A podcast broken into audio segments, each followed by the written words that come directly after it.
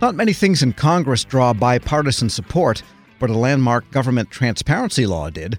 The Foundation for Evidence Based Policymaking Act and its companion Open Data Act certainly did, but the laws enacted in January ask a lot of federal agencies. Now, the Data Foundation has published some detailed advice for agencies. Joining me with some of the highlights, former White House Controller Dave Mader. Dave, good to have you back. Good to be back. Thank you, Tom. And one of the most well known aspects of these laws is the requirement that agencies appoint chief data officers. But from reading the report and from following this, it sounds like that's really only the first thing you should do.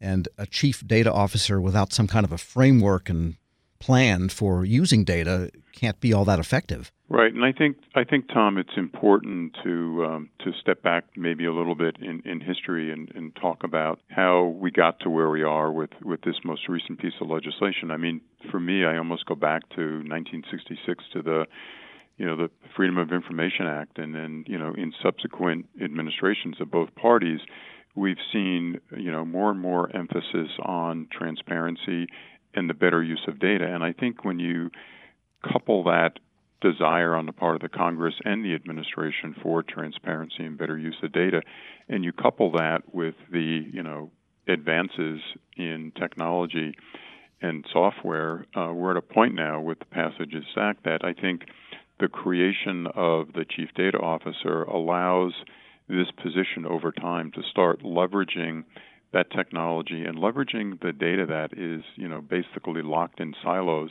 across bureaus and departments allows them to bring that data to the forefront to better manage their mission. And and as importantly to provide that continued transparency to the Congress and, and to citizens around how is the government using the data. There's also, uh, and we've seen good examples of this, where government data can be, you know, leveraged into the private sector. Weather Service is a good example of how government data, once you unlock it, really could be uh, a stimulus for the private sector as well as efficiency and effectiveness in operating the government. And throughout the report, there's a lot of detail about implementation, and there are specific statutory requirements that agencies have to do. What's your sense of how well they are implementing the statutory requirements? so that they can get to that goodness of transparency and evidence based policymaking? My experience, as you recall, back in uh, the Obama administration when I arrived in the summer of 2014, the president in May of that year had just signed the uh, the Data Act, and you know we had statutory dates on when certain things were supposed to be done. This particular legislation has those same aggressive dates.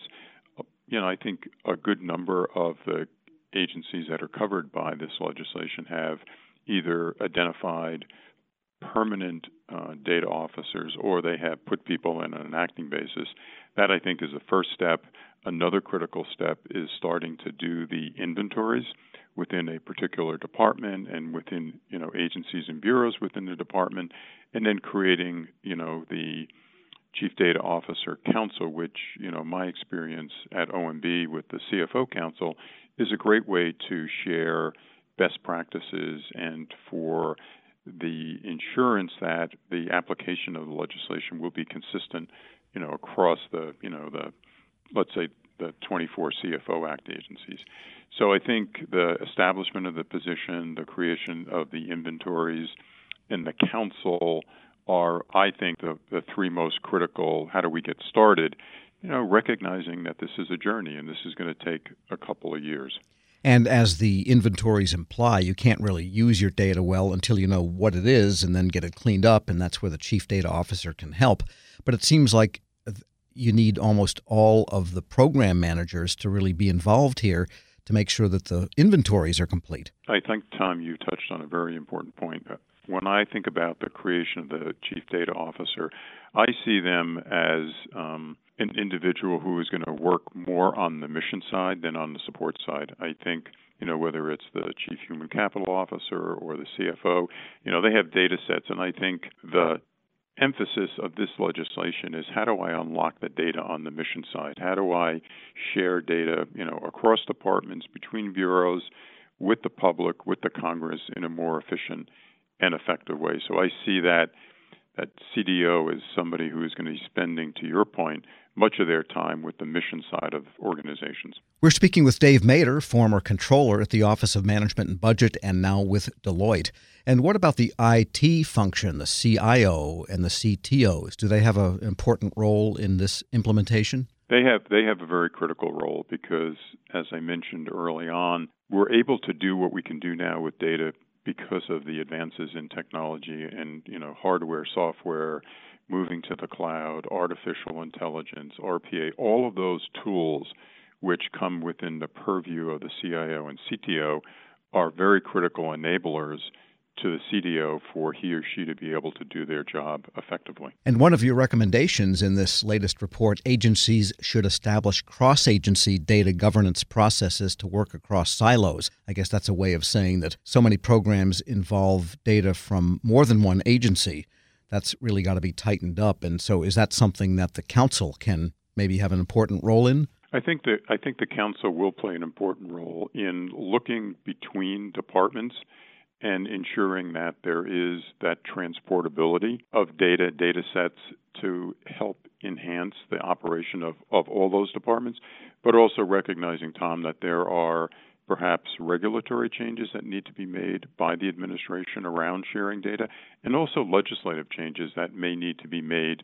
And again, I think having having the council sort of take this enterprise view of how to better use data to put together where required legislative packages that could demonstrate, like, if we need to change this law in order for you and I to share data sets, and here's what the outcome will be.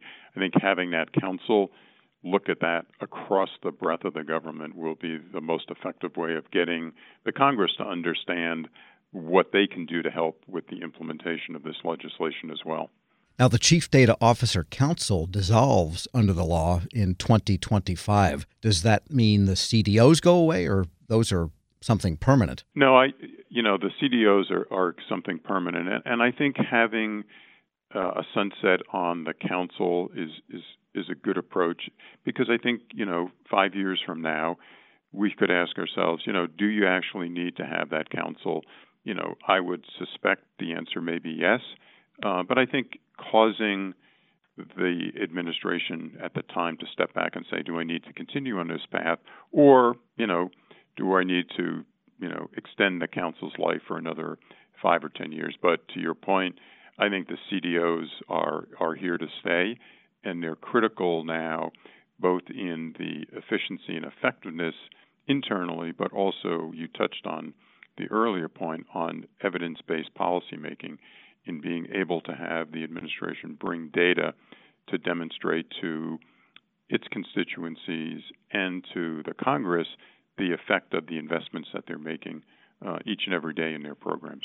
And on the effective management day to day through better use of data as opposed to the purely policy making side, what about getting some of the program people up to speed on how to use data more effectively in looking at their programs and making sure that under existing policy they're working as they should. I think we're seeing. I think we're seeing over the last couple of years, um, especially with uh, AI and and some of the machine learning, that individuals that are in particular mission programs are starting to understand the power of those tools. And and again, that's where the CTO the CIO, and importantly the CISO too, in protecting the data, um, play a key role with the CDO in the implementation of this legislation. Yeah, that's an important point because in this effort to inventory and I presume clean up and rationalize uh, and normalize all of your data sets, that's the only way you can have effective artificial intelligence because if you feed AI bad data, then you get artificial stupidity. Right. Yeah. I mean, you know, the sort of the old saying of garbage in, garbage out applies here as well. We want to be sure, and that's why one of those first steps is how do I identify and improve the quality of the data be- before I start actually sharing it and then using it you know, either in machine learning or artificial intelligence. Dave Mader is former controller at the Office of Management and Budget, now with Deloitte. As always, thanks so much. Thank you very much, Tom. Have a good day. We'll post this interview along with a link to the Data Foundation report at federalnewsnetwork.com slash Federal Drive. Hear the Federal Drive on demand. Subscribe at Apple Podcasts or Podcast One. Cough and cold season is here Introducing Ricola Max Throat Care, Ricola's most powerful drop yet. It's the best of Swiss nature wrapped around a powerful liquid menthol center for maximum relief from your worst cough and sore throat. Maximum nature for maximum relief. Try the new Ricola Max now, available in the cold and cough aisle. Ricola. It's in our nature. Grab a 30-day free trial of LiveXLive Plus, and you'll get unlimited skips, commercial-free music, and all of the podcasts and live streaming events you can handle. Visit livexlive.com slash podcast one to learn more and start your free trial.